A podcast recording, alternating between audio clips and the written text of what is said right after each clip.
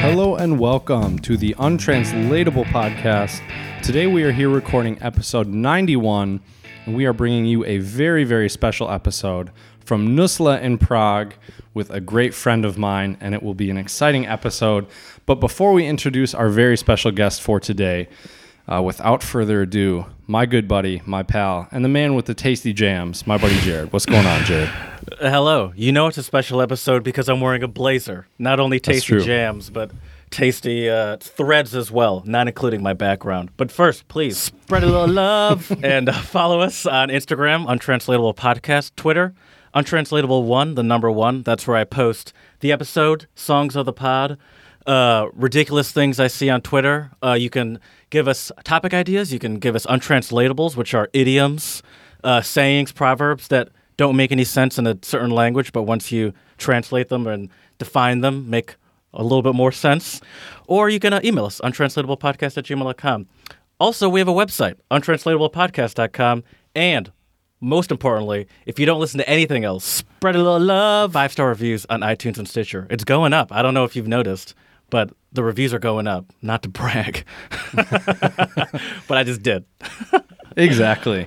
Exactly. And as I mentioned, today we have a very, very special guest and a very uh, eloquent man who I'm happy to call my friend. He is a fantastic composer and I believe a visiting composer at Hamu. Is that correct? That's correct, yeah. And his name is Ravi Kittappa, and we are very, very excited to have him on our podcast today. Yay! Yay! Oh, oh, wait, hold on. I could have I could have been prepared for this. Ham horn. The party just got started. What is right. uh, ha- Hamud? Hamud. Hamud. What's Hamud? Hamu. A- no, H A M U. Oh, Hamu. Okay. Hamu. So Hamu. There's Hamu and Famu and Damu and all these different things. But uh, basically, uh, the rough translation is the Arts or Academy of Performing Arts in Prague. Okay. And that's where I am. Uh, Chlubny is what the H stands for. I don't know what the rest stands for. Oh, it's I'm a, sorry. It's an acronym? Yes. Yes. Oh, okay. Capital okay. H A M U, yes. So, capital H, capital A, capital M, capital U. Okay. So a couple days ago, Chad texted me at a, a obscene hour, uh, like three per usual, and he was like, "Hey, I got a guess." Obscene for some. Uh, it was obscene for me. That's for sure. That's true. That My first true. thing was like, "Why are you awake right now?" Uh, but I'm glad he was because he messaged me and he said that uh, he had a guest. And that he met you somewhere, but I don't know how you guys met or how this came to be. I'm just happy you're here. Oh, oh, wow. Well, I think maybe, Chad, you can explain that. Absolutely. So, uh, you pull your shirt oh, that's over. true. Yeah. yeah, I got the, the swag Represent. on today. That's right. So, I uh, let me lift the mic so all of you YouTubers can see it. Um, yeah, so I met Ravi through the Fulbright here. So, I'm an English teacher, and Ravi is a uh, visiting composer, as we mentioned. And uh, the funny thing is we we were at the same orientation in Prague. Unfortunately, didn't really chat at all. I was too busy with my English teaching cohort, and Ravi was with the other um, you know students and scholars there. And so I think we really started to hang out in Humpelets, right? Yeah, well, I feel like, um, no, we must have hung out in, in Bubenets when we were there, right? I, I wasn't with you guys in Bubenets. Great name. No. I guess it's a great name, isn't it? Bubenets. Yes. That's how you know you're in Prague. Bubenets. Uh, uh, no. The, the, the, you were there. There's the orientation thing, man. Uh-huh. Maybe we spoke for a minute. Was that Bubenets or which part was... Didn't we... we were in Prague five. Yeah, that's Bubenets. Yeah, Bubenets. Okay. Yeah, yeah, exactly. Ravi, and I'm happy to have Ravi on because he, he lives here in Prague and he knows the ins and outs of Prague. Um, very, okay. very well. So yeah, so when we had that orientation, they put him in a hotel, and they didn't give me shit. I, I walked happen? there. I walked there because that they expect me to live there. Right. You know? Okay. So okay. I had to sort out my living situation. And I, I walked over there where we would meet on Ronalda Regana is the name of the street. Ronald mm-hmm. Reagan, for those of yes. you who... Oh, really? That, speak Czech? Yes, yeah, yeah, yeah, yeah. That's where the place was. And uh, okay. No, didn't we talk at, like, we must have, I think we first spoke at the thing at the ambassador's house. Oh, you're right. Yeah, we did. That's, that's when we true. first kind of connected and spoke a bit more. And, uh, and yeah, and you told me a little bit about your music. That's right. Yes, you're right. Yes. And then we followed up with that in Humpelette's. Mm-hmm. That's right. And so mm. I just like to get back to your living situation, because you've had a very interesting ride while you've been here in Prague. You know, uh, so for me in Chomutov, a lot of the listeners already know I was provided accommodation through my mentor. Whereas for you, you've had uh, kind of, you've been moving around Prague in different places. Could you explain that? Yeah. So, um, well, uh, I guess I can't go into all the details, right, publicly, but uh, I, I was moving. We have lawyers on standby just in case. Uh, yeah, don't well, worry. Wait, what's the viewership of this? I don't know. Like, uh, uh, it's it's we to have, the point where you can say whatever you in, like. What, twelve different countries? Yeah. Yeah, you'll uh, be fine. It varies, but somewhere around there. Well, let's just say I was traveling around a bit for the first uh, uh, half of my time here in Fulbright. And so uh, it forced me to not always be in Prague. So it was quite uh, utilitarian for me to book short-term rentals in Airbnb. So I'd kind of stay for a few weeks or a month in one Airbnb and then move to another one, maybe travel in between for a little bit.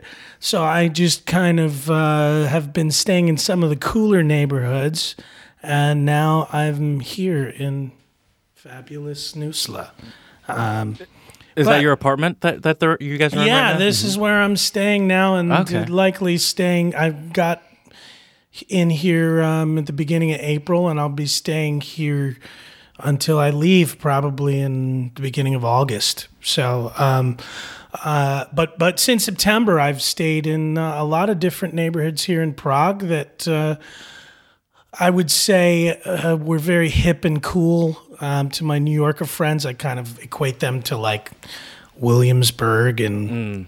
Greenpoint and those right. kind of places.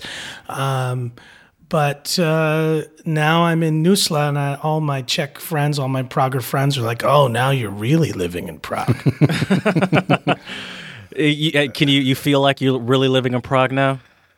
Yeah, I mean, I'm I, I, I maybe it's the New Yorker in me, but I'm anywhere I go, I I'm always trying to ingratiate myself into the culture, into what's going on.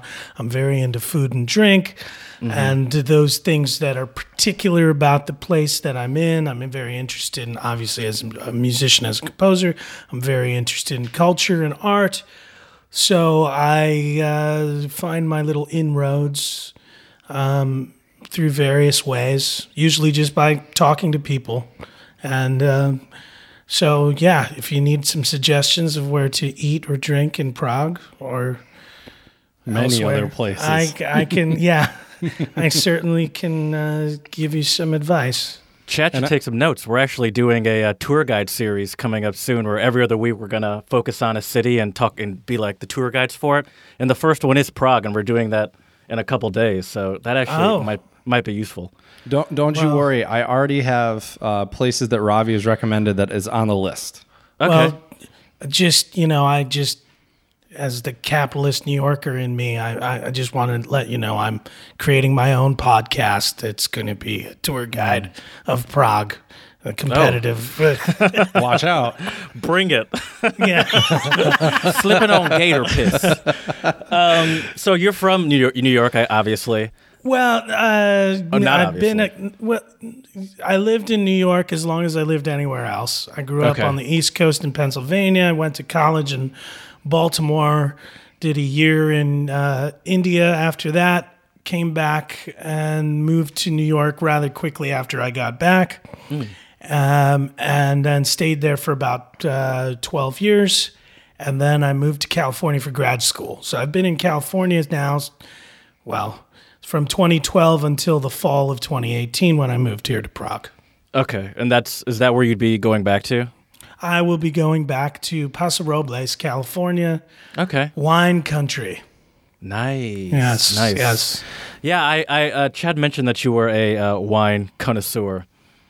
Is a. Uh, Does that have anything to do with you living in Paso Robles? Yes, it certainly does. I have um, the reason I sort of ended up there. It's a long and convoluted story, but the, the way I discovered Paso is through a friend of mine who has a vineyard there who makes wine, and it's phenomenal wine. Guyomar Wines is what it's called, and his wine is really phenomenal, and I would go down there and visit him quite a bit.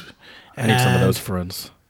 Oh, right? No kidding. Ravi can connect you, have, trust me. If you come to Paso, Jared, I've got lots of... There are a lot of other great winemakers who are my friends in, in Paso, too. I'm, these are people that I uh, I move in those circles when I'm there. Of course, it's the best uh, the best way. And, and my friend Ishka, who is the owner of Guyomar Wines, uh, he's kind of... Uh, They're they're like my family out there in California, and, and I help them out with anything that I can. And so, you know, I they gave me a business card. So so that means I get to show up to all these industry events. I do help them a lot, and as much as I can with um, events that they're doing. I pour wine for them from time to time. I uh, Um, have put some of his wine in, in restaurants and bars, and you know that's all just fun for me. But I get my industry discount, and I get to go to all the parties and uh, flash my card and taste wine for free. So it's fun. What's the What's the process for getting their wine into restaurants? Are you just going? You I mean, you also mentioned that you're a foodie. You like going to restaurants. So mm-hmm. do you just go to a restaurant and just start talking up the sommelier? Well, yeah, I mean, it, it's not always that simple. So, for example, like I spent some time in Kansas City, and, and there was a guy there who was very interested in getting uh, my friend Ishka's wine there. And, um, you know, with all these laws that we have in the United States, you can't always uh, ship your wine everywhere. Mm-hmm. So most of the, the, the places that I've put his wine have been rather local in um San Luis Obispo County, which is where Paso is.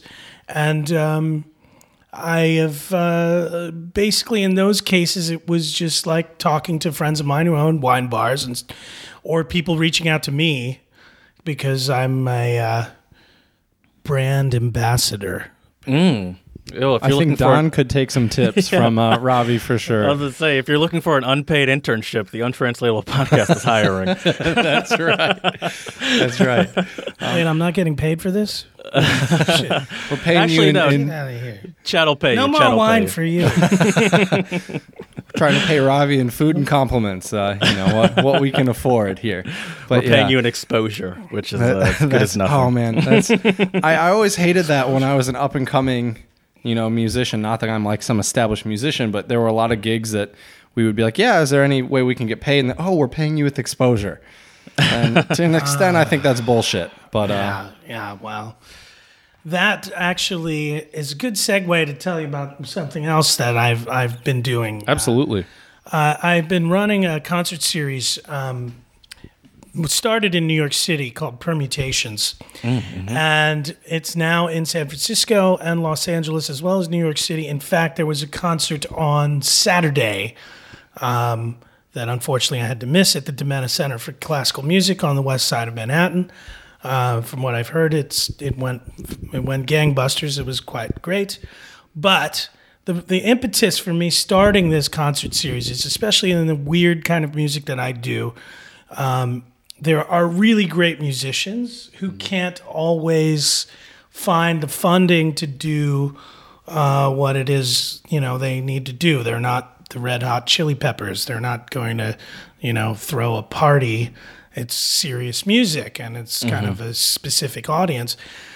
And um, I was commissioned uh, by a vocal ensemble, a Quince vocal ensemble, who have uh, gotten some success since then. But... Um, I organized a concert for them as well as another uh, group uh, in New York City. And they tr- these these uh, five women traveled out from Ohio all the way to New York City, stayed at my house. I you know, cooked them food, and they put on a fantastic concert. They promoted the hell out of this concert. There ended up being about ninety people who paid between fifty dollars nice. to twenty dollars at the door at this concert. And there was another... band on the bill or another group on the bill, ensemble, that also played some of my music. And at the end of the night, I remember walking up there with them, and the guy who was from New York with his ensemble, he very graciously said, well, these ladies came all the way from Ohio. We're not going to take our cut. Just give it to them. Oh, wow. Mm-hmm. That's fantastic. And those ladies walked out with about fifteen dollars each. And that's when I realized, and that's New York City, mm-hmm. this guy who had the connection at that, uh, you know, like you said, pay to play, the exposure, all that B S. I was in high school playing in rock bands, and I grew up in Lancaster, Pennsylvania, which is really nowhere. And we would book shows true. in fire halls, and I'd see Fugazi play in a fire hall, and a group of kids would show up and pay five dollars, and that was plenty, and they'd be selling their C Ds for eight dollars, and that was plenty for them. And they didn't walk out with fifteen dollars a piece. They'd walk out with hundreds and hundreds of dollars, which was enough for a night for these guys. These guys mm-hmm. were, you know, basically Marxists. And I said, this doesn't make any sense. And so I uh, created this series, Permutations. Initially, this is what it was about. It's still about this to this day. We put on these concerts, and we don't take any money. We book the venue through donations, through our own costs, and every dollar that comes in at the door, or if there are tickets that are sold, goes to the performers directly. So if there's one thousand dollars of ticket sales, it's one thousand dollars that go to the performers. On top of that, we try to get wine or beer donated. In New York, we get a lot of uh, help from... Um, from some breweries in Red Hook that sell us beer for cans of beer for a quarter, craft beer that we sell for three bucks at the shows. And all of that money goes to these performers. And so we've been able to fund recording projects and festivals, international festivals, and all sorts of different things. And yeah, the pay to play thing sucks.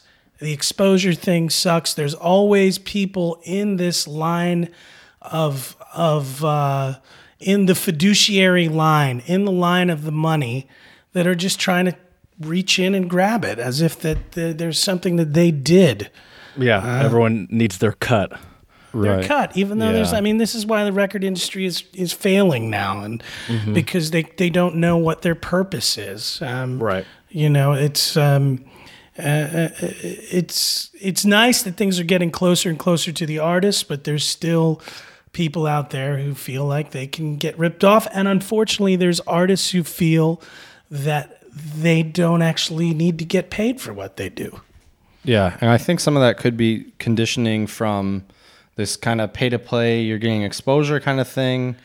Well, uh, also, yeah, there's that. There's there's this weird thing of like a lot of these performers that I'm dealing with who are who are dedicating themselves to some very serious, difficult work, mm-hmm. that, that they're just completely passionate about the work that they're doing, and they go to school for so long to study this. Right. And, you know, most of them are paying to go to that school, mm-hmm. and they just feel that the audience should come to them. There's mm-hmm. a weird sort of entitlement that comes from that. Um, so they don't, so, so for example, with Permutations, my series, when we're looking for ensembles, it's not only like fantastic musicians and interesting art artistry that we're looking for. We're also looking for who's going to actually take this gift that we're giving them mm-hmm. and benefit from that in a large way. So I've dealt with performers who are like, oh, well, because I'll be like, oh, it doesn't seem like you're, there's a lot of people showing up on, on the Facebook invite. Have you called everybody you know in New York? Have you called your aunts and uncles? Have you called your cousins? Right. Have you told them all to show up? If you get five more people at twenty dollars a piece, that's one hundred more dollars in your pocket for your thing. Yeah. And it's, I mean, it's it, it's a weird kind of capitalistic thing at the same time that it's this... you know, bootstraps D I Y kind of thing too. It's um, which to me seems very American, this kind of pull yourself up by your bootstraps. And I wanted to ask you, how do you view the, the music industry? At, you know, you have a lot of experience internationally and in Europe as well. So how does that play out here in Europe? It, to me, it seems like there's better funding, but I'm not in the loop like you are. Absolutely, there's better funding. I mean, it's funny to me, um, the composers I know here in Prague, how much they talk about, oh, how difficult it is and everything like that. But they they also give me these anecdotes about, like, you know, it's it's it's a small community in terms of what we do, right? And so they all see each other, they all know each other, but th- they were all telling me, I've heard this anecdote many times, the time that they see each other every year is at the post office when these grant applications are due. And on that day, the last day to send it out, they're all running into each other at the post office, sending the stuff out, because they, you know, in the United States, that thing does not exist. We mm-hmm. don't have that thing. I mean, in the current era that we're in, I mean, I don't know. I've never gotten money from the National Endowment of the Arts. I don't know very many people who have. And there's there's a lot of money being taken away. In New York, in New York, if you live in New York City, there's New York City-specific grants. In In the Midwest, actually, there's a lot of stuff in Minnesota, for example. Really? Okay. I, you'd be surprised.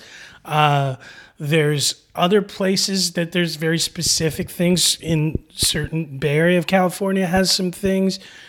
Uh, N Y F A, which is New York State, uh, the New York Foundation for the Arts, is really fantastic. They're giving money, but there's a, there are all these um, private non-governmental organizations.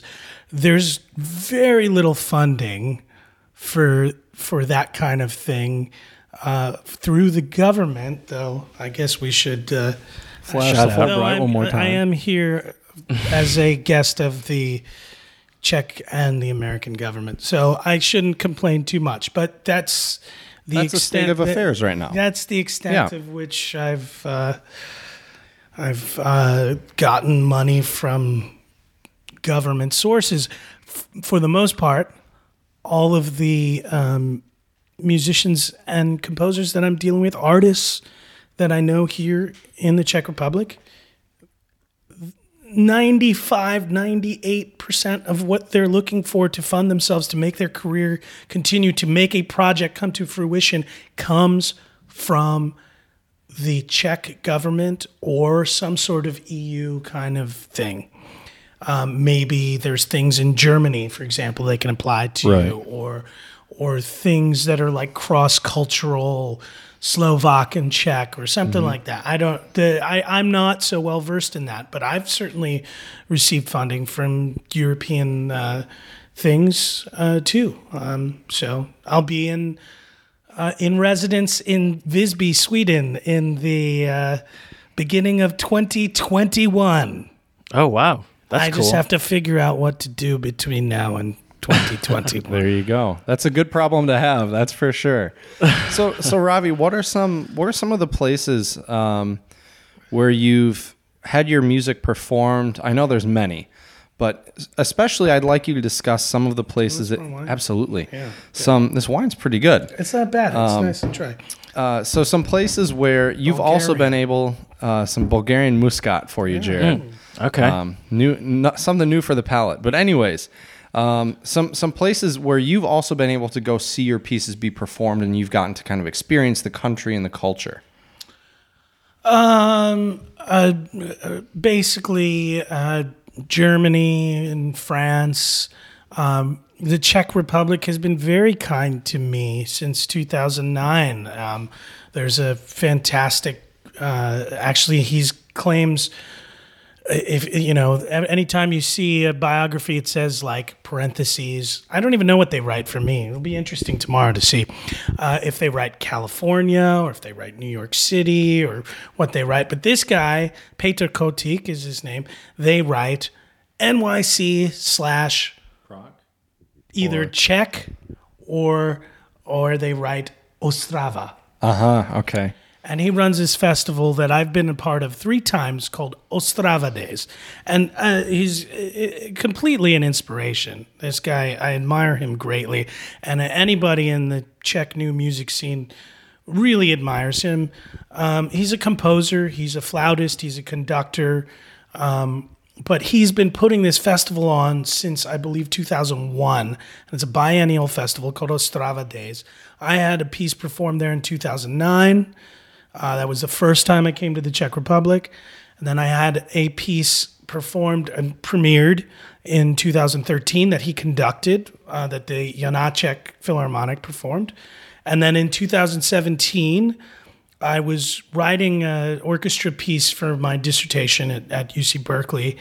Um, and I wanted to have it performed before I de- defended it. I wanted a recording and I wanted a performance. Very, very strategic move. But um, I wrote to Peter and I told him, you know, hey, I have this piece and can you do it?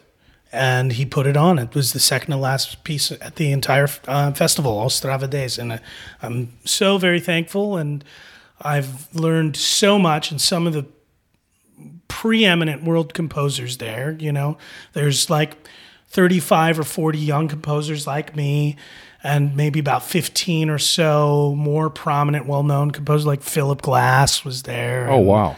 Oh, yeah, yeah. Um, uh, probably some other names you wouldn't know, but um, there there a lot of very, very prominent people. I think Meredith Monk is going to be there in August.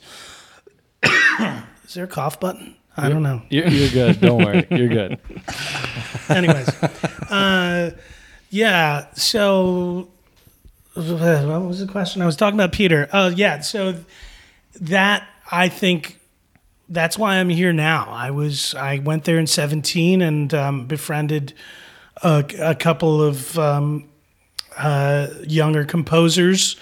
Uh, two of my closest friends that I made there were are two guys who live in Prague. And one of them, or they both had studied at Hamu. And uh, they said to me, oh, we need to introduce you to this guy, Michal Rataj, who's a prominent composer here in in Prague, who teaches at Hamu and actually was at U C Berkeley on the Fulbright going the other direction. And so he met me and heard my piece and said, we we should have you here in Hamu. What are you doing? You're finishing your degree. What's your plan? Come spend some time in Europe. And... Uh, I sent my Fulbright. I started the Fulbright application about three days before it was due. Uh, I had to get that bold because move. I thought I thought I had missed the deadline. I, in fact, I said that to Michal. Excuse me. Cough so uh, the way the way exactly, you don't have like a what you got to have a little button you press over there. Some distracting noise. I mean, we have plenty of uh, distracting yeah, props. You know, make it Mama sound. Hoo-hoo. Mama hoo hoo. Oh, okay, that's I thought you were going to make it sound like I farted or something. Oh, but, that, uh, he's got tons of drops. Uh, a lot of yeah, Czech ones. I could, some. I could do yeah. Parada. Yeah. Ah, okay. Well. um Yeah, so basically uh, the way the Fulbright works uh, when you're applying as a student, scholar, whatever, you um, usually apply through an affiliate university where you're at. Mm-hmm. And um, like U C Berkeley, I think, has a, a whole office of like twenty people that are there. It's the Fulbright office to help people get their Fulbrights. I missed that deadline. You apply through them, and I missed the entire deadline. And, uh, and, um, Michal said, well, why don't you just apply at large? You can just apply on your own. Screw them. And uh, I, honestly, uh, I was like, oh, yeah. I smiled when he said that. And I, and, and I applied in three days, and I got it. So I was happy about that. Nice. So Chad is uh, an English teacher through Fulbright. Uh, I, I don't I don't really know, like, what is it that your is, is sort of your assignment in, in the Fulbright as a composer? That's a great question. Well, I mean, what is your assignment when you're a composer in general? I mean... No, to compose, uh, but... oh! For for who um, and, and, how, and and and like what are they looking for from you as a Fulbright composer?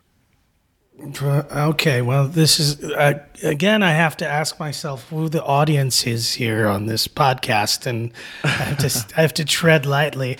Uh, no, but... Uh, uh, I am basically, I'm a strange um, uh, case because I'm not teaching mm-hmm. technically. So I've given a few lectures and I have all the facilities at my disposal. There have been musicians who were there. Well, actually, the musicians who were there, they're not, they performed my works, but through the through Hamu, I've had several pieces performed, not by students there. I wish the students had engaged me. Um, but the composition students have engaged me a little bit, and I've given some lessons. I will be um, sitting on a dissertation committee for one of the graduate students um, at, the, at the end of this term. Um, so it's I'm sort of quasi-academic, quasi-artist-in-residence. Yeah, it's not really. It's sounds it's like kinda, a good life. Yeah, it's not bad. I don't, but uh, I mean, okay, I'm just gonna say this frankly. I mean, I I know I, the E T As like Chad. Yep. They have to wake up in the morning and go to a job, mm-hmm. right? They got that. They're getting paid a salary almost, basically. Um, for some of the scholars. They are affiliated with um, institutions where they're teaching. So then they kind of have a job. But when you're in a professor and you're in higher education, I mean, geez, my, I mean, my father's a retired professor. And when he was working a tough schedule, maybe he taught twelve hours a week, right? So that's like nothing. Yeah, it's not super demanding. It's not. It's never demanding, but... Then there's the rest of us, and then there are those who are not teaching. And basically, you're conducting your own research, which is technically what I'm doing. That's mm-hmm. sort of the, the umbrella I fall under. Right. My, uh, my artistic work is my research. But basically, yeah, I, I make my own schedule. I've been, I've, since especially since I moved to this place in Nusla, I've been, I have more space, and I'm doing a lot of work here.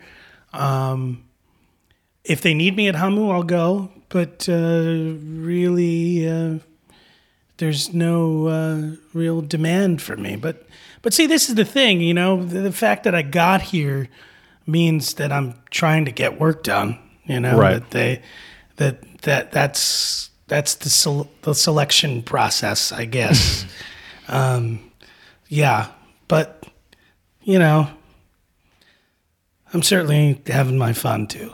but but yeah, you've gotten a, a, definitely a lot of performances of your pieces. Um, are you currently working on any new pieces or? Uh, yeah, I, ha- I have been, and I that's one of the things that sort of, I guess if there's something I'm not super thrilled about is, I'm I've been uh, I kind of came here wanting to work on this big opera project. And that is one of these, it's the largest thing I've ever done. And there's so many steps to it. And I've kind of gotten places and then gone back to the drawing board and rethought things. But I mean, I think the material that I've generated is always something that I can come back to. And that's something that's very, um, very important to me in the creative process.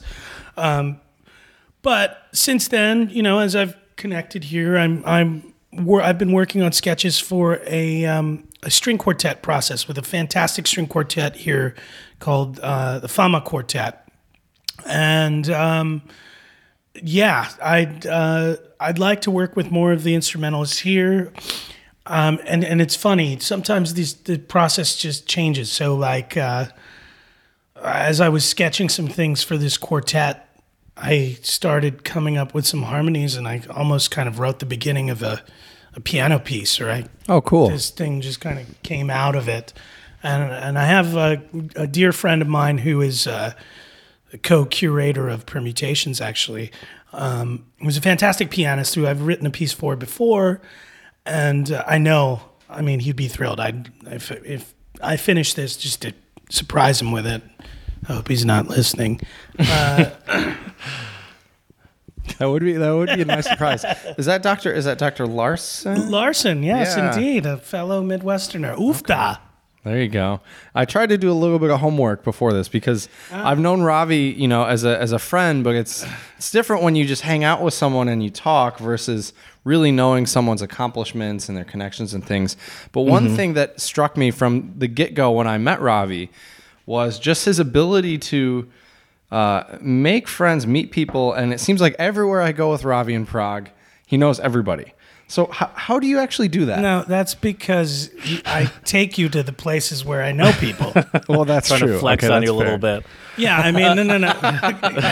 Yeah, exactly. I mean, uh, hey, man, I mean, look, it, it, I don't want to get too dark, no pun intended here, but like the uh, there is an aspect of, the, you know, Prague in the Czech Republic is a very homogenous society, and there are certain places where I walk in and it's like, you know, the record scratches, and uh, you know, I, I, everybody's taking a look at me. Who's this guy? Right. Um, so once I find the places I'm very comfortable in, especially here in Prague, I, I like to re-frequent them. Sure. And when- and yeah. Sorry. No, go ahead. Go ahead. Go ahead. So I mean. It just so happens that those places tend to be places with really good food and drink, and and uh, I enjoy those places, and uh, and I've developed genuine friendships out of that. So oh, yeah. absolutely, yeah. So um, yeah, I don't know that you've met too many of my musician friends. Not yet. Hopefully, okay. to, hopefully tomorrow, yeah, tomorrow night. Tomorrow you will for sure, for sure. And and they're great, and it, it's funny because. I, you know, some of them are Proggers for life, and I'm taking them to new places. Right. I believe that. Yeah, I believe that. They, they, uh, Good old Pražáks. Exactly. But, I mean, you clearly, Chad, I think Chad's right in that you clearly do have some sort of skill. I mean, you've started the permutations where you had to get, you know, connections with these alcohol companies or food companies and, and book get, uh, book performers, and you also have your connection with your wine people in California. And all of that is sort of the same muscle you're you're working a little bit. You gotta you gotta charm people. You gotta meet a lot of people. That I'm terrible at, and so uh, yeah. that really? I, I don't, that surprises oh, me. Man, you you should yeah, see no. you should see when we take Jared out to most social events. Jared is a great guy once you get to know him, but you gotta break down those walls a little bit. And I have well, I just a, met him. I know. Yeah, it's, but you're. He's, I mean, he's different on the podcast. It's a different environment. That's yeah, you're for in sure. our territory now. I'm. I'm. I'm, right. I'm comfortable right. here. Yeah, but you're yeah. in Jared's neck of the woods right now. Uh, that's okay, for sure. That's right. I'm in your closet there with the hot water boiler. That's right. Harry Potter. Harry Potter closet. That's right. But see, um, I do think there is some truth though to you being quite the conversationalist, and I think some of that may have to do with you're a very intelligent guy. Um, I think you, you, you've seen a lot of really cool movies, you know, your music, you know, your food and your drink. I mean, I've, you know, I, I don't mean to fanboy out too hard on you here, Ravi, but I've never really had a boring conversation with you. Ah, well, let's talk music theory at some point. Okay, fair enough. But see, I won't find that boring, me as someone who enjoys music. I'm sure Jared will enjoy it too. I'll find it immensely boring. Okay, fair enough. So I, I have a little music question for you. So Jared, Jared and I have started um, just for, we kind of talked about this before we recorded, but we've kind of started for shits and giggles, for lack of a better term, started kind of what we call just little so jam wait, tracks. Can, we can curse on this podcast. Oh yeah, you can, oh, yeah, you can say whatever we have you the want. We have the E parental advisory. So mm-hmm. okay, good. So yes. Um, but anyway, so we do these these jam tracks, right? So usually what I do is I rec- we tried to just jam. But because, you know, I'm here in Europe and he's in the States, with the lag and trying to get it so we can play, hear our instruments through our audio interfaces and everything, we don't have special software. What I did is I recorded the drum track. Well, I put the drum track in GarageBand, recorded a very, very basic chord progression, sent it Jared's way. Jared played piano over top of it, sent it back, you know, and we kind of talked about it. Do you have any tips as a, as a musician and as a composer for Jared and I, what we should be looking for and how we can kind of make these little jam tracks, you know, exciting, good to listen to? I know it's a loaded question, but you're a good guy to ask. No, this. Well, I mean, embrace the technology that's there. I mean, just like there's so much I mean, I we haven't, I don't know if you knew this or we haven't really spoken about this, but I, I did electronic music for a long time. I was very involved in the, the rave scene, and I was a D J in New York for a while. once you um, once you get uh, audio that's yours, that's original, start sampling it. I mean, start messing around with it, start editing it, start looping things, start cutting things up, and um, you know, don't feel like th- like this isn't the day. I mean, in the old days, and I was one of these guys, and I'm going to show my age, but in the nineties, you know, I had uh, a a four-track recorder, and I would do a lot of four-tracking stuff. And there were people I know who would do their four-track recordings and send the tape or pass it off to a friend. I would overdub something or whatever. In these days, it's so much easier to do something. Don't just overdub. At some point, start thinking about, oh, wait, can I cut this into something? Can I, this is this is the thing that rec- the recorded sound medium, just like film, think about things in terms of film. This is a um, perspective I've been taking a lot in terms of my composition in the last few years. I'm starting to think about myself more as like a director than a composer. Interesting. um, but the the the advantage and the, the amazing thing about the film medium versus uh, a play or drama in general is that you can play with time. Um, you you essentially can cut things up, juxtapose them in different ways. Uh, time is what you're essentially your medium. And when you have recorded sound, that's what you're doing as well. Um, so you can take bits that are good and keep dropping them in. You can have bits that you really like and play them, play your little fart noises when you're coughing. You Many fregista. uh, exactly. You can do that and uh, get, you know, do something... Uh, that maybe is out of the ordinary and you is know, going to surprise you. You know what? I That's a great uh, tip and something that I just considered. So we have a sound that we call the untranslatable owl, and it's sort of like our theme almost. And I don't know why we didn't play, consider... Play it real quick. Chad at his Chad's mom is a big fan of cuckoo clocks. And when we first started this podcast, he was at his home in Michigan. And this, this noise would always, and every time we record, it would always interrupt. And so I, I got him to uh, stick a microphone up to a clock, the clock one time and recorded record it. it. So we, and we used that. And it sounds uh, like it's underwater. Play it, it again. It? Yeah. yeah, it does sound a little. Yeah, yeah, he, he's oh, right. I see what you're saying. I see yeah. what you're saying. Yeah. And I use this mic right here to record mm-hmm. it. I don't know why it came out that way, but yeah.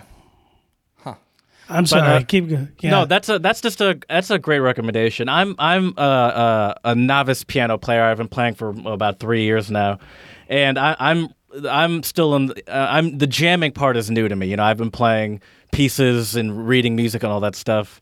And I've been trying my, to get him to jam. Yeah, my biggest struggle right now is really just getting out of my shell and getting out of my head when it comes to it, because you know, I, like especially with Chad, who's been doing this for forever, and so I'm a, I'm always a little embarrassed to send him something where it's like, I mean, he's he's gonna think this is dumb because it, it's all dumb to me. But it's, everything it's, that I it's do. actually been pretty good. He's he, see, Jared's very critical of himself, and the thing with creating music, I mean, yes, you can obviously create very horrible music, but y- y- if you're too critical, I think you block yourself a little bit. Right? You have to play and experiment and find out what you like, what you don't like.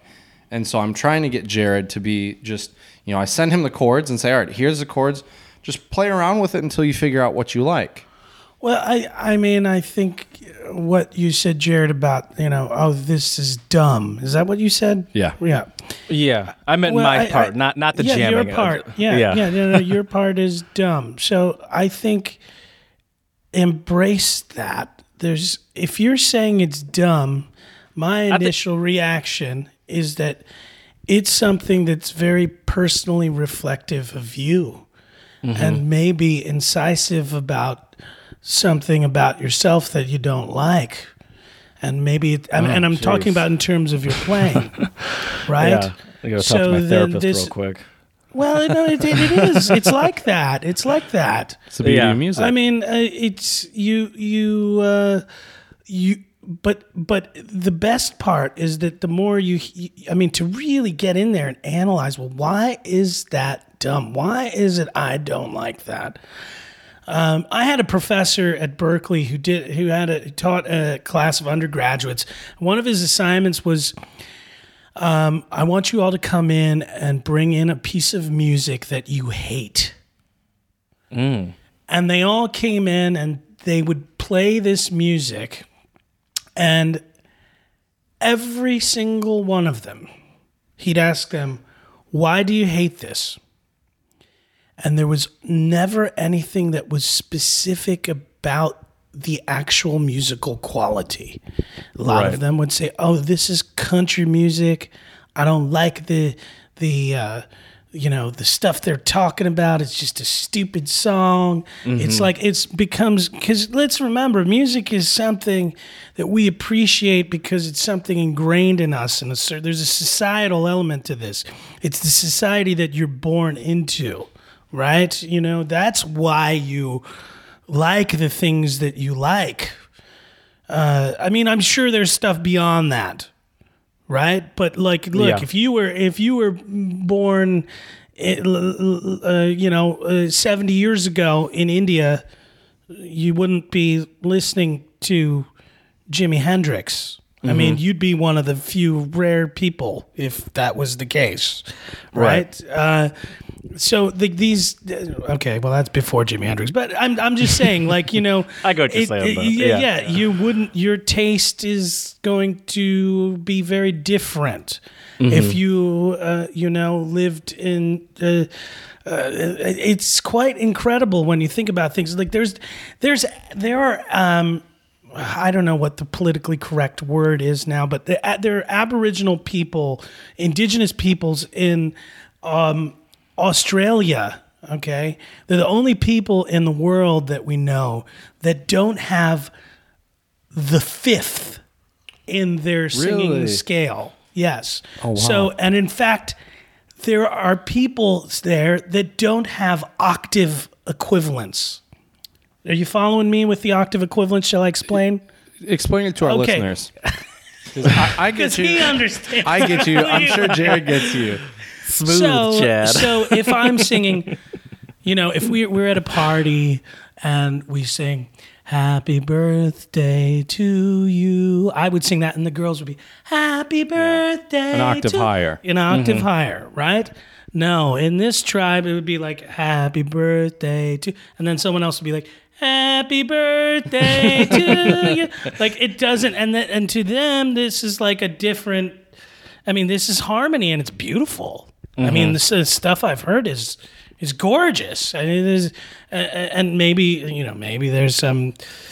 I don't want to get into it, but maybe there's some exoticism as to why I like it or whatever. But there's something, there is an aesthetic beauty there that's valued to them.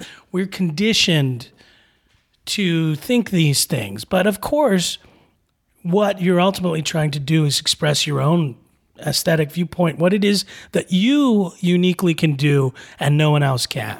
And mm-hmm. there is such a thing, and that's that's your artistry. And the, yeah. and, the, and then what's left is just developing the craft in order to facilitate that. Yeah. Yeah, I think I think that's that's a big struggle too. Is maybe dumb. I mean, uh, dumb is not that. I did mean that, but I think that might be an oversimplification. I think yeah. maybe more of what it is is that I feel like a lot of my melodies are simplistic, and I and I don't know how. And you know, it's just because as someone that enjoys music, uh, it's it's hard for me to listen to my own stuff and be like, oh, this is good in comparison to like the professionals I listen to. Well, this is great. I think you've already like the fact that you. Have gone from just basically making a broad general and negative comment towards mm-hmm. your creative stuff. You've actually come up with a critique now where you're saying, I think these melodies are simplistic. Do you, if you want to complexify these melodies, there's all sorts of ways. There's people who, there there are, um, you know, there are techniques for that that date back um, um, thousands and thousands of years. I mean, if you want to read stuff in the English language, then yes, you can go back a few hundred years. But yes, this is what you know, counterpoint and all these things that the Western systems of uh, composition that came out of Europe uh, four or five hundred years ago is maybe not that long, but uh, it, you know, even dating back to a guy like Palestrina.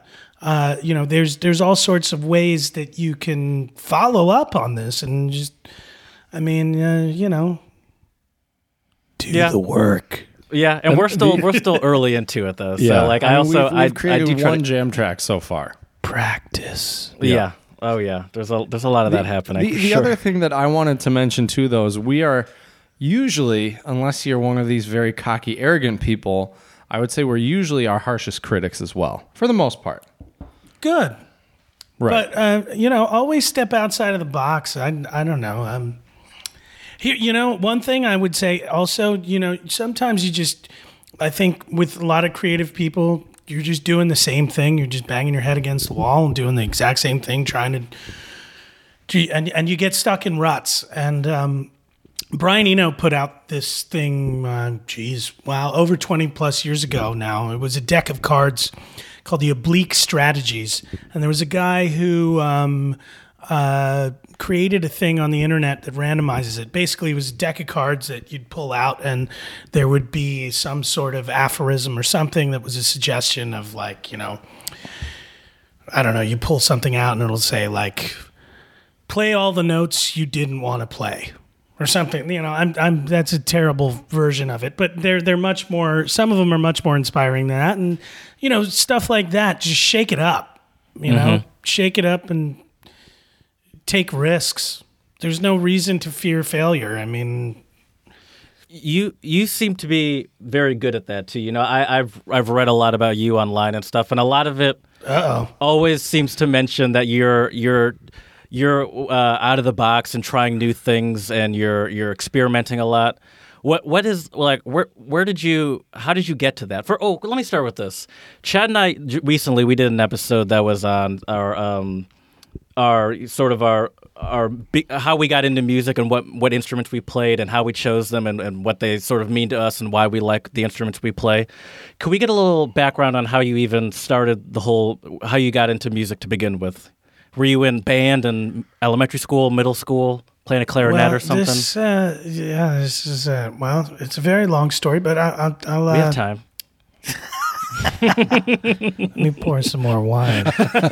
um, so, you know, okay, so I'm um, the youngest of, of two children, and uh, my parents, uh, my father was born in Malaysia, and he came to India Um, after World War Two, and uh, my mother was born and raised in India, so I'm I'm first generation American. Mm-hmm. And now they have this phrase called "Tiger Mom," right? I'm sure you guys right. have heard this oh, phrase yeah, before. For sure.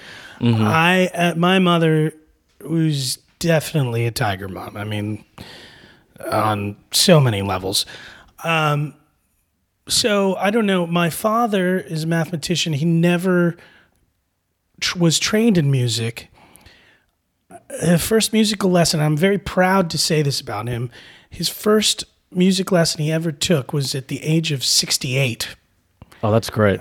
And but he's always been a music guy. He, uh, mm-hmm. I, I, an early memory for me is my brother, who's four years older than me, uh, they got a piano for him to learn. They wanted him to learn piano. And when the piano got delivered, my father sat down immediately. I'd never seen a piano in my house, never seen my father play piano. He sat down. He started playing some stuff. Never, you know, and and he turned to me and he said, "Hey, let's write a song, kids." Oh, cool. That's awesome. And I, and my brother was like, "What? Huh?" Like, I'm like, "Okay, let's write a song." And I I, I still remember that. And um you know, my fa- I'm not saying my father's a great pianist, but he played he played by ear, and he was very interested in Carnatic music. Again, this is this cultural programming kind of thing. This is what he grew up in. He mm-hmm. uh, uh, does was not. Neither of my parents are are literate or skilled in the Western canon of music. Um, so uh, that was just a freeing moment for me right there, and I remember that. This was before at that point, I must have been like three or four years old. Oh, wow. Okay. Yeah. And my, because my brother, this is when I, yeah, this, I still lived in Delaware, actually, and my uh, my brother was just starting, but I have this vivid memory of that. Um, and I wasn't playing anything, I, and I don't think I was allowed to touch the piano. And um, there was this T V show that came on like a year or so later about the Suzuki method. I don't know if you guys are familiar with the Suzuki method. Isn't that training by ear? Yeah. So yeah. there's this, there was there's was this Japanese guy, Doctor Suzuki, whose basic idea was that children could learn to play an instrument in the same way that they learn a language, and that they're these sponges when they're children, and you should teach them to learn by ear. Mm-hmm. And before they learn to read, they can start to learn to play an instrument. And my parents saw there was a show in the eighties, you guys are too young to know it, called Real People, and there was this whole thing about that, and my parents saw that, and they were like, they came to me. And this was also at the the early stages of M T V. And um, my parents came to me, and and by the way, the early stages of M T V doesn't mean I had M T V in my house. My parents would never have M T V in my house. But when when we would go to other people's houses, like that was the thing. It would be like, oh shit, they got M T V. right, like, right. Put it on. You know, this is like, you know, it's exciting. We didn't have cable T V and stuff. It would be like there were like seven channels on. Okay, right. Wait, she's got cable. Oh, she's got M T V.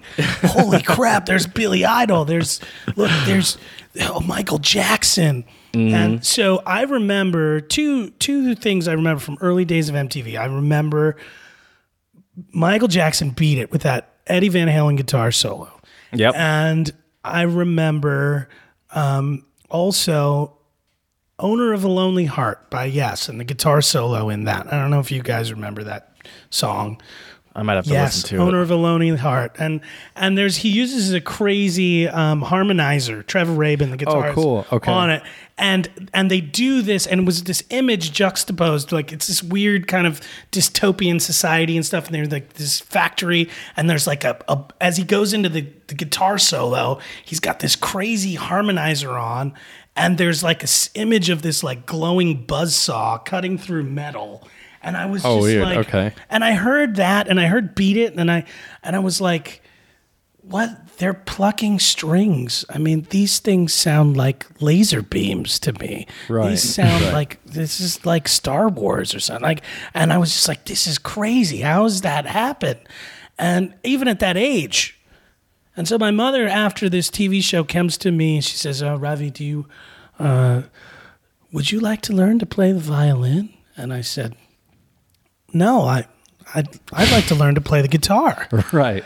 And she says, well, we don't know anybody who can teach you that, um, but we, we could start you on the violin, and um, if you're any good, we'll switch you over to the guitar. Does it work like that? Is that is it transferable like that? No, but I okay. mean, certainly learning any instrument is... Great. Right. And yeah. That, and yeah, certainly for sure. Left hand fingering. Certainly there were some things. Mm-hmm. Uh, um, okay, maybe um, some minor transferable skills m- at yeah, most. Yeah, I mean, yeah, maybe it's a scale length of the thing. This could be a very long discussion. So, anyways, so uh, I. Uh, I had this tiger mom who, you know, look, when you're four or five years old and you're going to a lesson, you can't take your own notes, and you know, you can't, your mother goes there with you. Right. And so she would sit there with me, and she would practice with me and all that stuff. Now, the crazy part, I said how musical my father is, and uh, my mother is probably the least musical person I've ever met in my life. And it's very strange, but she would go with me and take notes, but she was very, you know, call me in. I'd be outside playing with my friend. Ravi, you need to come in. You have to. You haven't practiced. You need to practice your violin. Come in. I'd be practicing and doing whatever. And uh, so every year on my birthday, I would ask. I'd say, "Hey, uh, hey, can I get a guitar for my birthday?" Uh, you, you're not practicing your violin enough. It's, no, you're, you're really, you're not doing a good job. You could be doing so much better. And uh, so I would uh, ask every year, And uh, finally, I, I got to be like eleven or twelve, and I uh, I was was a kid on my soccer team who got an electric guitar, and I had gotten into rock and roll at that point for a couple of years. I was probably in seventh grade or something like that, and I'd been into rock and roll for a couple of years, and I went over, and I remember I was really into The Who. I'm still into my favorite band of all time, and uh, I was really into Quadrophenia, my favorite album of all time. And there was this one part in Quadrophenia, this melody, that I just went and I picked up his guitar and I figured it out. And he was like, shit, man, you're pretty good. Like, you know, and so like I figured out, oh, I can teach myself some of these things. And um, so uh, I was delivering newspapers, and I realized my parents weren't going to buy me a guitar, so I bought myself one. And I actually started playing in a band before that. I was playing my friend's brother's guitar in a band. And uh, his brother taught me uh, a, a lot of the initial stuff, and then I taught myself, and then I got really obsessive about it. That was like Shredder era nineties. So I was really, you know, by the time I was fourteen or fifteen, I was really into Stevie Vai and Satriani, Eric Johnson, all the crazy mm-hmm. Mike Varney, if you know his label, yeah, yeah, yeah, all yeah. those guys. Richie Kotzen was mm-hmm. from my town. So like I saw all these crazy shredder nutty guys that were superhuman, that had much bigger hands than me. And uh, somehow I uh, I was teaching myself a lot of that stuff. And how did, uh, how did your mom feel about you being in a band and playing the guitar? In spite oh, of, they know. hated it. They yeah. hated it. But by the time I was like eleven or twelve, they kind of, they saw that I was rebellious enough that they just, uh, they didn't know what to do. They were, they had concern, but they didn't, they were, you know, they weren't uh, capable of handling me. I mean, I was going, I mean, I saw, I saw so many, like, you know, but one of the great things about the crappy place that I grew up in is um, we had all these, there was a club in town called the Chameleon Club. It still exists. And the, on Sundays, they would do all ages shows. And so I saw, I saw so many hardcore bands back in, you know, the early nineties, which turned me on to like Sub Pop records. And, you know, I saw Nirvana several times. I saw so many bands before they became anything. I remember seeing the Jesus Lizard. I saw a lot of the Discord bands, uh, which, you know, as a kid, basically, especially where I grew up, it was classic rock radio. I was into Zeppelin. And, well, actually, you know, actually very telling thing about me and rock and roll. First two cassettes, rock and roll cassettes I bought were Led Zeppelin four mm-hmm. and The Dead Kennedys, Frankenchrist. And that probably sums up my taste in rock and roll for, you know, my eternity. I, you know, it's two disparate things that uh, I kind of connected in a certain way. So um, when did you, uh, you studied music in college? No, my undergraduate degree is in philosophy, actually. Okay. And I, but I was heavily, heavily involved in the music scene, the electronic music scene in Baltimore, and I was doing a lot of this kind of, uh, before it became really big, this kind of home recording projects and doing a lot of lo-fi stuff. I mean, I guess mm-hmm. it was at the same time as like Pavement and Sebado and Guided by Voices, who's probably my second favorite band of all time, but um, yeah, so I was doing a lot of that stuff, but my things were more influenced by electronic music that I was seeing at the time and doing things that were more experimental, looping my guitars. Um, so, uh, if you know the but, guitar player Roger Miller, I was really influenced by I'm that. I'm sure Chad does. I don't Actually, know. no. No, oh, okay. okay. So, um, uh, or like Mission of Burma and stuff like that. Okay, like, so I was I've doing some... Some some stuff where I was just do rudimentary kind of looping textures and sounds, kind of like Frippertronics, Brian Eno kind of stuff.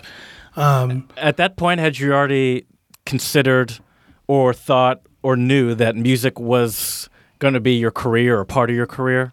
I'm always confused. Well, in- I knew I knew it was my life, mm-hmm. but I was brainwashed into thinking that it would never be a thing that I would do. So like Uh, you need to get a good job. Here's a I'm crazy. Sure was... Here's a crazy story. Right.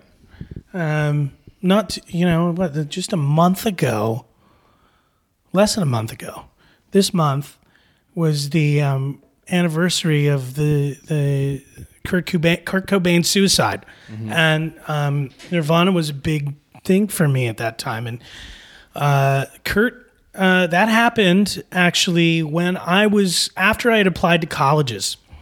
And um, I received a, I was a Xerox scholar. It was something like one of my teachers put my hat in the, my name in the hat for, and I got it, which meant I could apply to the University of Rochester for free. And my teacher, in his smartness, knew that Eastman School of Music was at University of Rochester. One of the Which best, is a great school. One of Absolutely. the best, one of the best music schools in the United States. And uh, so I ended up. Uh, they were flying me there and all this stuff. And I applied to school to be an engineer. That's what my parents kind of pushed me towards. And I thought, actually, I was I was down with it. I thought it was a way to bridge my creativity and my science and mathematical background. I wanted mm-hmm. to do things like signal processing and deal with, you know, all that four-tracking experiments and doing all these crazy electronic sounds and recordings. That was interesting to me. Mm-hmm. Um, so I was going to be flown up to the University of Rochester to visit. And I was staying with my brother, and my brother was at Princeton at the time. And I was staying with him on the Friday, and I was going to fly out in, in uh, New York to go to Rochester. And uh, I got a phone call from my friend. You know, this is before social media and all that stuff. And he said, hey, uh, you know, I was like sixteen years old at the time. He, he, still, he says, hey, you heard about Kurt? And I was like, what? What happened? And he's like, turn on like M T V or whatever. And they did this coverage of it. And I was I was freaked out. I mean, I saw the guy play like four or five months before that. And um, at that that night, I had wanted to stay in Princeton because in the Trenton City Gardens, which is a legendary rock club, no longer exists, in Trenton, New Jersey. And I don't know if you guys have ever been to Trenton, New Jersey. You're in yeah. Philly. Yeah, yeah. You, I've been you, to Princeton. Uh, yeah. And I've been... No, no, that, not no, Princeton. Is that around Trenton. Where Rutgers is? What? What? Isn't that around where... I, I've been... Oh, I've been to the airport. That's why I've been there. no, no, no. Trenton, New Jersey. yeah, yeah. No, I'm saying... It's a crappy, crappy town. Yeah, I've it been to the airport. V- that's the only thing I know about okay, Trenton. So Trenton is terrible. And mm-hmm. it was worse back then. And so I went that night. The band that I was really into at the time was the Afghan Whigs. I don't know if you guys know that band. They were on Sub Pop Records. They were friendly with all the Seattle scene. They were from Ohio, from Cleveland, Ohio. No, Cincinnati, Ohio, excuse me. And um, I just was so into that record.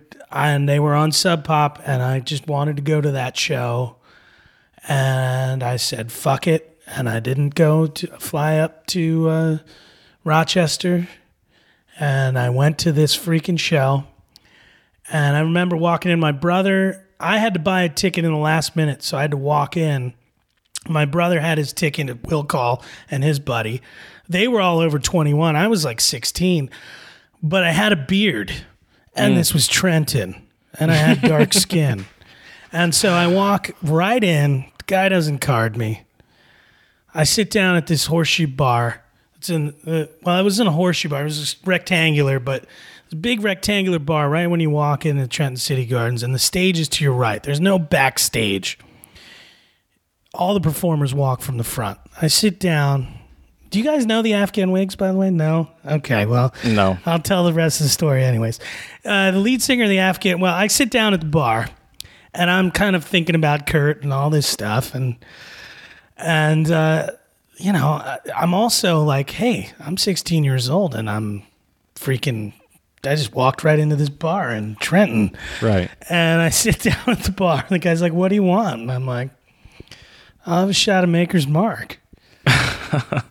Brings me a shot of Maker's Mark. The guy to the right of me, he goes, hey, good choice. He's got the same thing. He cheerses me. And I'm like, oh, shit, that's Greg Dooley. The lead, lead singer. singer. Yeah, okay. And he cheerses me. I'm like, you're Greg. And he's like, yep. And he's like, I'd love to talk, but I got to go play. So, like I said, there's no there's no backstage. Right. So I'm like, well, I'm going to go see the show. And I just walk right behind him all the way up to the front of the stage. Oh, sweet. And I saw them, and they played like their whole album. They were like, and they knew what had happened. At some point, there was some drunk fuck in, in the crowd who's just yelling out, play one for Kurt, you know, play one for Kurt. She just kept yelling it out. And the, and Greg and those guys, I mean, shit, you should look them up. And then they were touring I'm on the sure Jared is as we're as we're talking. No, Gen- I'm looking at pictures of the Trenton City Gardens. It looks like a real uh, piece of crap. Yeah, it was a real piece of crap. No longer exists, but a legendary place. There's a, there's a great book that was kind of done in the Please Kill Me, if you know that book, uh, style of writing, um, or Meet Me in the Bathroom, if you know that book. Uh, they, anyways, just a great book that was done all about all the legendary shows, and they actually talk about that night in that book. And um, Greg, like, basically, those guys, I mean, they were rough. They, they, a major label tried to sign them before they got signed to Sub Pop, and they basically, the guy took them out to dinner, the A and R guy, and and he ended up, like, beat up and bloodied in like an alleyway, like after like, uh, you know, they, those, those guys, they, they, I mean, they weren't that rough, but they were just, they were assholes and they partied hard. Right. And uh, so anyways, they did their album Gentlemen, which by the way, you guys should listen to like immediately. And um, it, uh, Greg responded and was just like, hey, to this guy, he was just like, look, that's a friend of ours. Like, we know the guy. Like, we're really sad and we're thinking about that little girl that doesn't have a dad anymore. Mm-hmm. And then they went into a song and um, anyways, it was it was an incredible show and I have no regret of not going to Rochester. Where That's it great. Was, it would have been really cold even in April. Yeah, uh, us being from Michigan, we understand we understand that very much. Oh, definitely. Well, yeah. Well, well, Ravi, one thing that we love to do here at the Untranslatable Podcast is we have a song of the pod, and we we uh, try to feature, you know, have it relevant to the episode. And obviously, having a composer, there were a lot of choices of really this episode is more of a piece of the pod, I would say, than mm-hmm. a song of the pod, and. I didn't want to choose it because we're we're friends and I've heard you talk about a lot of your pieces and I thought I might be a little biased. So I had Jared do the heavy lifting on this one. Oh, and I didn't uh, know. I just I just recommended a piece. I didn't realize you weren't going to recommend anything. Yeah, no, I was I was waiting for, for your recommendation. And so okay. uh, so Worked Jared, out. tell tell us about your choice, why you chose it, and and we would love to hear your own opinion, you know, as the creator of the piece. Can't can't we just play an Afghan Whigs song from Gentlemen at this point? Uh, I mean, unfortunately, we could, we could feature that as well. We, we can't play. Do that. But we can't play other people's oh, music. Oh, because of copyright. Oh, yeah, that fun stuff. Yeah. Uh-huh. Well, how do you but I do have them up copyright. Here, and I am going to listen to it. Uh, well, we're, we're, we, we but see, that's the way the song of the pod works: is we discuss the song, ah, mm-hmm. okay. and then we have a YouTube channel where we post things, ah, and we post it on our Twitter as well. Yes. Okay. Great. So we sh- we share the media, but we don't do any copyright infringement, so to say, I guess. Right, mm-hmm. right. So, Jared, go ahead and tell wait, us what wait, you're... Wait, so yeah? I'm sorry if I'm... No, you're fine. I, go, I'm, ahead. I'm, go ahead. Okay. So then what's that little snippet of music at the beginning? We wrote it. I wrote yeah, it. Yeah, that's Chad. It's oh, Chad. That's Chad. Not fancy, but yeah, I yeah. wrote it. Chad, okay. Yeah. So you should give you. Are you, so one, you four, need five. To get some royalties from that, buddy.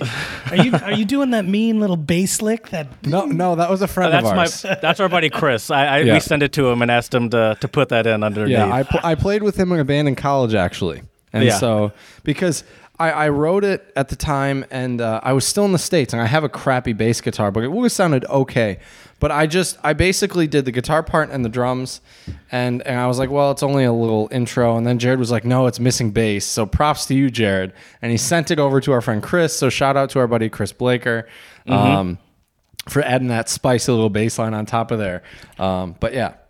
Well, if you guys need some royalty-free music, I'm happy to give you some, too, by the way. Oh, sweet. I got some yeah. electronic stuff you can drop in at any time. But, I mean, I didn't want to step on your toes here, no, buddy. You're good. No, we, we always try to add music where we can and when we can. We're actually, in the part of this jam session that we've been doing, too, is is so we can... Uh, I think we're partially trying to work on a new theme song. We want it to be something that involves both of us and that has a little bit more, no offense to Chad, a little bit more like... Um, thought and collaboration behind it rather than just like oh, let's put something down for the beginning of the of yeah. the so that's that's part of this whole jam session thing we're trying to do here so as well. You weren't thinking at all when you did that.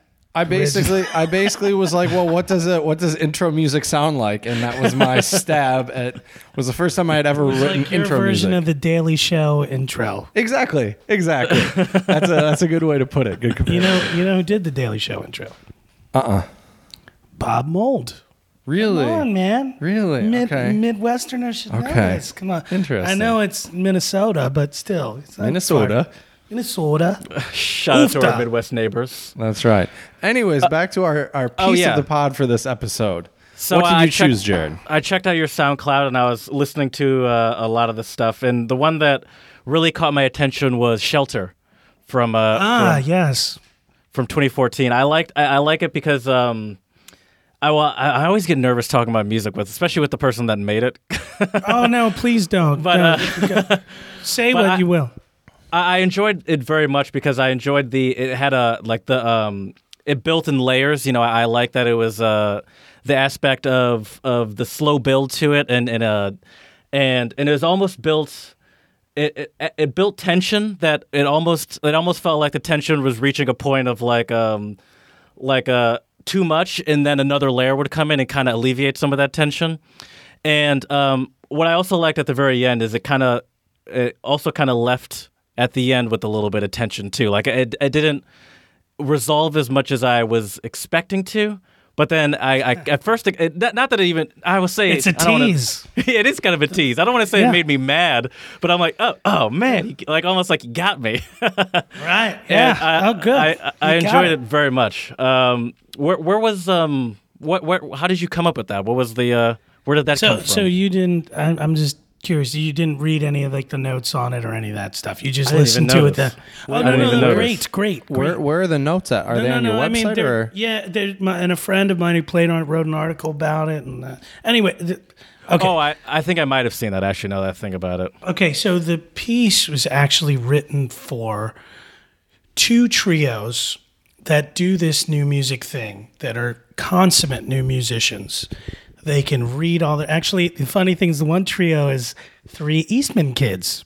It's a percussion, oh, tri- uh, percussion okay. trio called Teague, T I G U E, and I think they just put out a new record, and they are fantastic. Put them on your listening list, T I G U E. Teague. They did a concert a few months ago with Deerhoof, if you know that band. Uh, You don't know Deerhoof? Oh, you should. That's all right. Uh, uh, anyways, so they they're they're they're definitely fantastic musicians doing great stuff. Um, anyways, I saw them play actually, in, um, and I'd known them all, but I saw them play as well as this other trio, Concert Black, who were also friends of mine who I'd seen play before. But I saw both trios play separate sets at a festival in Madison, Wisconsin that I'd been going to. And this is this time when I had started this idea of like wanting to work with musicians and bringing out their own capabilities and their own voices and playing to them. So the interesting thing about both of these trios, and, and I didn't say the name of the other one, it's called, the other trio is called Concert Black. So the one trio is percussionists, three percussionists called Teague. Concert Black is a trio of a flautist, a bassist, and a percussionist. Um, uh, the flautist is now having a lot of success with a group called Underground System Afrobeat, who just recently put out a record. They're touring all over the world. Uh, you really should check her out. And um, they write their own music as well as perform the music of other people. And that was really an interesting idea for me. Both of these trios did that. And so I had been playing in some improvisation ensembles in um, Berkeley and Oakland with Fred Frith uh, under and um, one of my professors, Myra Melford, was really, uh, and you should check out Myra's music. She's amazing. And Fred, if you don't know Fred, you're a guitar player. Do you know who Fred Frith is? Mm-mm. Oh, oh. You, geez, you got to know who Fred Frith is. Okay, I'll check We'll talk out. about this later. Uh, We've got but, a lot of homework. Uh, we do, but that's great. Fred, I mean, yeah. So I was working with these improvisation ensembles where I was playing guitar and I'd written pieces for them. And then I, I saw these guys and I was like, oh my God, they're just so great. And I need to write a piece for them. And it was funny when I was in this um, improvisation ensemble, like I just kind of had this joke of an idea when we were getting drunk afterwards. And I told my friend, who's a fantastic saxophonist and a, Um, he's a fantastic ethnomusicologist as well. And I just said, oh, you know what? Um, because we were working with these kids who maybe couldn't read music and stuff. And I was just kind of like, oh, well, okay, we're not going to notate music. Well, here's how I'm going to communicate with them. Um, I really love the Rolling Stones' Gimme Shelter. Um, let's just take the first twenty-seven seconds of Gimme Shelter and kind of mix it up and separate it in terms of time, in terms of pieces and instrumentation, and I'll write a piece like that. It was kind of a joke. Mm-hmm. Then I ended up in this seminar with Myra Melford where I had to write these pieces, and I was like, actually, this sounds like something I could do. And uh, so really what Shelter is, and you picked up on it completely, Jared, this building of this Kudos stuff. to you, buddy. Good work. Parada. So this this uh, first, I guess you can't play Gimme Shelter by the Stones right now. Nope, no, nope, unfortunately not. But our listeners out there can definitely give it a listen. So you listen to the first, uh, so Jared, you remember that end, right? The It ends with this snare. Right, mm-hmm. It's like about to start. It's building yes. like it's about. It's so it's the intro of the song that's like twenty-seven seconds long. And do you remember how long Shelter was, Jared? Uh, Thirteen, going on fourteen minutes. Yes, exactly. Yes. So basically, that's the idea. So um, I'm I'm glad you chose that piece. That's one of I have to say that is my favorite piece of my own to hear performed. Oh, wow. I was going to ask you that question, um, so good work. That, uh, at least as of right now. But I I think part of it has to deal with my connection to those six musicians. And actually, the, the recording that you heard is of seven musicians. Helen Newby, the cellist, also plays on that. Mm. And um, just them and great memories of being around them and... Uh, Yeah, I if these guys listen to it, I'd love to get you in the studio to record it properly. Anyways, but uh, yeah, that would uh, it, it was it was it's wonderful because I give them enough freedom, and this is something that I like in my pieces. I'm always looking to discover something in every performance. A lot of composers. Um, I don't want to say this in a negative way, but a, a lot of composers want their pieces to, they, they have an idealized version in their head and they communicate it to the performers in that way, in a notated, strictly notated, precise way. Just play the music kind of situation. Yes, just play it exactly as yep. this is, and that's it. I'm not the same way. I want, I mean, there are certain times when I am very precise and there are certain times when I'm not. I'm very precise in knowing what I want, but I also want to be surprised. I'm precise in the structure and the architecture of it, maybe not in the absolute details as they unfurl in time. Mm-hmm. And so I have recordings of this piece that are that are uh, longer and shorter and whatever. Um, but... Uh, I mean, this also, I, I, one of the greatest experiences of having a piece performed and reaction from the audience, um, when, it, when it was premiered, a friend of mine was sitting close to me, and like you were saying, the tension building up. At some point, she started weeping. Wow.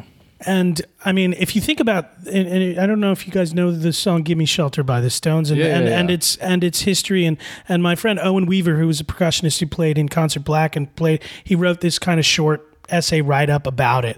I mean, it was the anti-sixties hippy-dippy thing. It was it was Altamont. It was about all the dark stuff that happened. It was the post-apocalyptic sixties kind of thing, mm-hmm. um, or really pre-apocalyptic sixties kind of thing, and dark. And, uh, you know, the, the chorus, the background singers are singing rape, murder.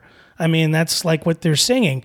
And so, yeah, that aspect comes out in the the the, the mood and the, the dark. I mean, you think about, I mean, I think about Gimme Shelter, and I think about all those Martin Scorsese films that have the in there where these guys are getting shot. These, right. these guys are getting whacked, right? And, uh, and, and, then, you know, she's she's crying, and, and and it's affecting people. Like you said, there's this tension and tension, and then at the end, when that drum beat comes in, which is the beginning of the song, mm-hmm. right? And then silence. And the if you hear the recording of that, the drums come in of that that performance. I probably edited it out, but it's boom, boom, boom, boom, boom, boom, boom, and you hear somebody go, "Ha!" Oh, jeez! Like laughing. Oh no! Like, no, I love it. I love uh, it. The piece started, and and then in there, there's somebody crying. I had I had laughter. And I had tears. Everything you want. Exactly. It ran the gamut. The, the emotional spectrum had been covered. Exactly. Absolutely. Yes. No, that, that was huge for me. Putting that context to it, it makes a lot more sense to me, because the song constantly is giving me, you know, it gives you that, that uh, you know, adds that, that tension, that pressure. And then another part comes into it, so it sort of alleviates that, and it gives you almost a, a false sense of, of safety. You know, you feel comfortable hearing that other part come in, and then you it keeps building up until eventually mm-hmm. it, you don't have any of it. You know, you think you're going to get it again, and then you don't get any shelter. And so adding that, and that it makes a lot of sense to me. It adds a lot more. Well, you know, the, the story the of this song. Uh, it, I mean, the Maisels brothers had that documentary. You guys know about Altamont, right? No, no, man. Okay. I, no, once again, we, we are not as a so, scholarly. So Altamont as you are, was say. like, so the Stones were really pissed that they didn't play Woodstock, and so they did their own little version of it. They tried to do their own thing, the Altamont uh, Speedway out in California, and they were trying to have this big festival. And you know, this was after Woodstock, and Woodstock was free. Everybody, you know, whatever, all this mm-hmm. stuff. Well, how do we afford this? How do we do all this? Well, the brilliant move was to hire the Hells Angels as security. The Maisels brothers, if you know those guys, are documentarians. Albert Maisels, uh, they filmed a documentary about it, just like Woodstock had its documentary. And actually, in the film, you see, and this happens during the song Gimme Shelter, an African-American man is stabbed by one of the security guys. And the whole concert ends up, I mean, it was the disaster. It was the anti-Woodstock. Didn't a few people die there? I, I don't know if other deaths. people, but one guy got stabbed by the security, by the Hells Angels, and was caught on camera. So, you know, that was the end of, I mean, th- that was the end of the sixties. Mm-hmm. That was that was part of the whole, that whole flower power, all that stuff. That was the end, Altamont. So that song is very much about, or that piece sums it up, and that harsh end. Yeah, that that makes a lot of sense. Uh, I'm I'm glad I chose that one. That was a um, good good choice by me, Jared.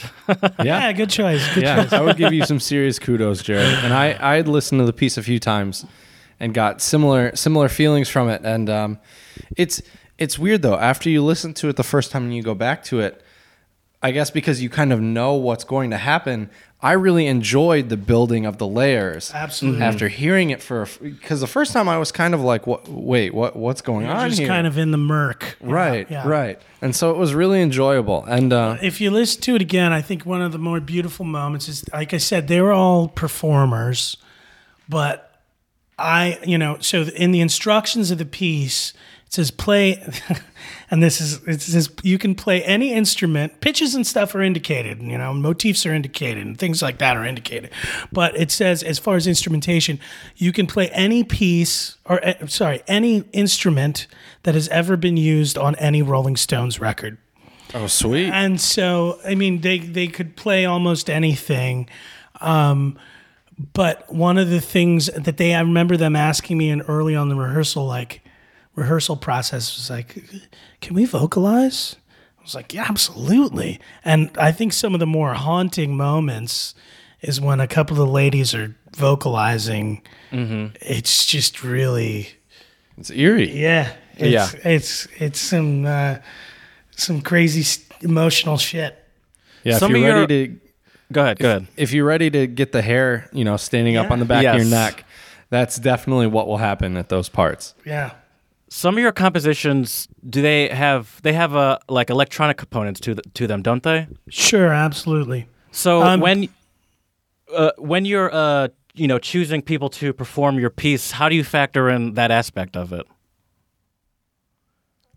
Um, Okay, I, I mean, I, I'm not sure I understand the question, but the, the electronics, I guess the way it always works with composers is you have to figure out what people are playing, right? right? So the electronics for me is always, it's like, oh, that's my job, but I don't want to do a job when it has to be performed, and I might not be there all the time. Right. So I always kind of figure out a way, the most simple, easy way, because I've seen, and especially with what I do and the field I'm in, like in the, the sphere I'm in, there are people who write some incredibly complex electronic patches and programs that do crazy stuff.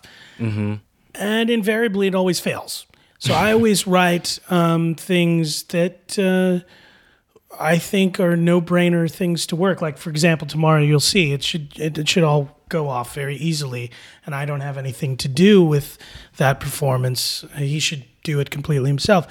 Um, but I, I mean, does that answer your question? I'm not sure yeah, exactly. What yeah, that was asking. That was essentially my question. I didn't know if maybe if it was if those parts were performed live, or if maybe there was some sort of track in addition to the instrumentation part of uh, it. In in Shelter, to be very clear, there are no electronics. Yeah, I wasn't actually, I wasn't talking about that one specifically, but okay. I did listen to some other ones, and I felt like, I, I, I believe I heard some electronic parts. Yeah. And, okay. And, I mean, uh, yeah, a, I was, a couple of them, yeah. I wasn't sure if, if those were, were performed live as well, or if those were tracks that were played in addition to... Yeah, the... okay, so yeah, we call this kind of like fixed media. So like, yeah, most of the time what I'm doing, um, except for... Uh, there are a couple of pieces where I don't do this, but most of the time what I'm doing is I'm uh, having one of the performers basically press play on mm. a, a triggering some sort of right. playback. But I always kind of filter and do something with the playback, so it's always inst- unstable. Like this piece that's being performed tomorrow, um, the speaker is implanted in the uh, bell of the saxophone. So mm. everything that the saxophonist plays and their body and their instrument and the room that they're in changes the sound of the electronics entirely. So oh, okay. it's not it's not a stable thing. Um, it's always kind of floating about and different. Oh, okay. Interesting. Right. And that's, that's cool. really, really fascinating when you think of how a lot of composers approach, you know, their music being performed, right? Especially if you look at the tradition of, you know, you write it at this tempo, here's the notation, play it, right? right? And I think it's really beautiful that you are getting, you know, you're one, you're allowing the performers to have the freedom to also have their own voice, which I think traditionally, correct me if I'm wrong, you're the expert here, but correct me if I'm wrong, I think a lot of composers, they want the composer's voice to be heard, right? This was the thing that they had written. They want... Well, I do think that um, the performers who perform my music feel the same way. Okay. But I'm trying to... My voice is coming through them, sure. and the idea of my pieces, and specifically the things I've been writing in the last, I don't know, four or five years, are these things I call performer-specific. So I want to specifically bring out the unique characteristics of that performer that is performing that piece. Mm-hmm. It's not that I write the piece for one specific person. I want whoever it is who plays it to show their um, capabilities, their specific talents, mm-hmm. their musicality, and even their limitations. Sure, absolutely, absolutely. And that it comes out. I, I mean, that it's interesting for me, and it's, um, yeah. I mean, like you'll see in Cuba tomorrow, there are moments. Like I was rehearsing with uh, Michal. And I was like, yeah, you know, we were talking about this one part. And I'm like, basically, the idea is that, you know, I, I like, I don't want you to do that, but the idea is that you basically run out of breath here. And he's like, oh, yeah, I'm running out of breath here. right, right, right. I like that. That's an interesting way to approach it. I, I like that a lot. Exactly. Absolutely. So for our, all of our listeners out there, Uh, check out on our Twitter, Untranslatable one, we will have the link to uh, Shelter, thank you, sir, uh, by Ravi Kittappa. It is a fantastic piece. Mm-hmm. Uh, we hope we didn't spoil too much of it, um, but uh, it'll definitely give you a different insight while you give it a listen. And uh, yeah, it's absolutely fantastic. And uh, do you have any other questions for Ravi, Jared? Uh, I mean, I could talk to you for hours, but uh, yeah. Really, I feel like I just rambled. I, I like, no, took over fantastic. The whole thing. I don't know. That's it's why we you. wanted you yeah. as a guest. Exactly. Well, I wanted to crack more jokes. I just really, I don't know. We can always have you on as a guest again. We've we've definitely yeah. enjoyed ourselves. And and also, yeah, we should definitely have you back sometime because I, I do want to get more into your travels at some point too. Uh, okay, sure. Absolutely, absolutely. Food and drink and all that stuff. Yeah. I love to talk about that. I Mine. Mean, I, Yeah, I'm a uh, I'm an amateur chef myself, so I will I would love to pick your brain uh, about well, food. Well, at and some point, yeah, and and you should uh, have me uh, Skype in when I'm in uh, Paso and back in wine country. And that's a good I idea. Can, oh, that's a great idea. Absolutely, yeah. absolutely, we'll make that happen. So to all of our listeners out there, I think that's a hopefully a fair uh, you know fairly obvious telltale sign. Hopefully we'll have Robbie back again sometime soon. We can talk about travels, food, all sorts of things. Mm-hmm. And uh, we really appreciate you taking the time to talk with us, enlighten us and our listeners as well on your compositions and you betcha. All sorts of things, music as well. And we really appreciate it here at the Untranslatable Podcast. And uh, for all of our listeners out there who are curious, well, we've heard so much from Ravi. Where can we find his stuff? Check out ravi kittappa dot org for information on his performances. Also, uh, just some basic information about you as a person and as a composer. Yeah, the performances might not be so updated, but uh, yeah, you can uh, check there, send me an email, whatever. Go to my SoundCloud page. If mm-hmm. you just Google my name, my last name is Kittappa, K I two T's A two P's A. Yeah, and I'll, I'll also tweet out the uh, the SoundCloud uh, link as well when uh, the episode drops. And definitely put that Afghan Whigs thing in there. We'll do oh, that yeah. just for you yeah, as, yeah. A, as a tribute to you as our guest. Uh, absolutely. Yes, I will. So yeah, so to all of our listeners out there, we really appreciate your support. And uh, let us know if you have any questions for us or for Ravi, and we can uh, definitely relay them his way. You can contact uh, contact us. Sorry, I can't talk tonight. You can contact Muscat. us at I know, right? You can contact us at untranslatable podcast at gmail dot com. Check out our website for untranslatables, links to our episodes, um, and all sorts of other fun things at untranslatable podcast dot com. Check out the Twitter, as we mentioned, for the Song of the Pod, Untranslatable one. And of course, as always, check out that Poppin' Instagram page, Untranslatable Podcast. And lastly, spread a little love. As Jared always says, make sure five-star reviews, iTunes and Stitcher, and give us some feedback. If you have any guests you'd like us to have on, if you have any untranslatables you would like us to share, or any questions you would like us to discuss or answer, let us know. So we appreciate it. You betcha. Thanks again for uh, the enlightening conversation. Thank you, guys. And the fun. We really it's appreciate fun. It, Ravi. Yeah. And uh, to all of you, as we say here... Thanks, Jared. Oh, thank you. It's great to meet you. And muchas gracias.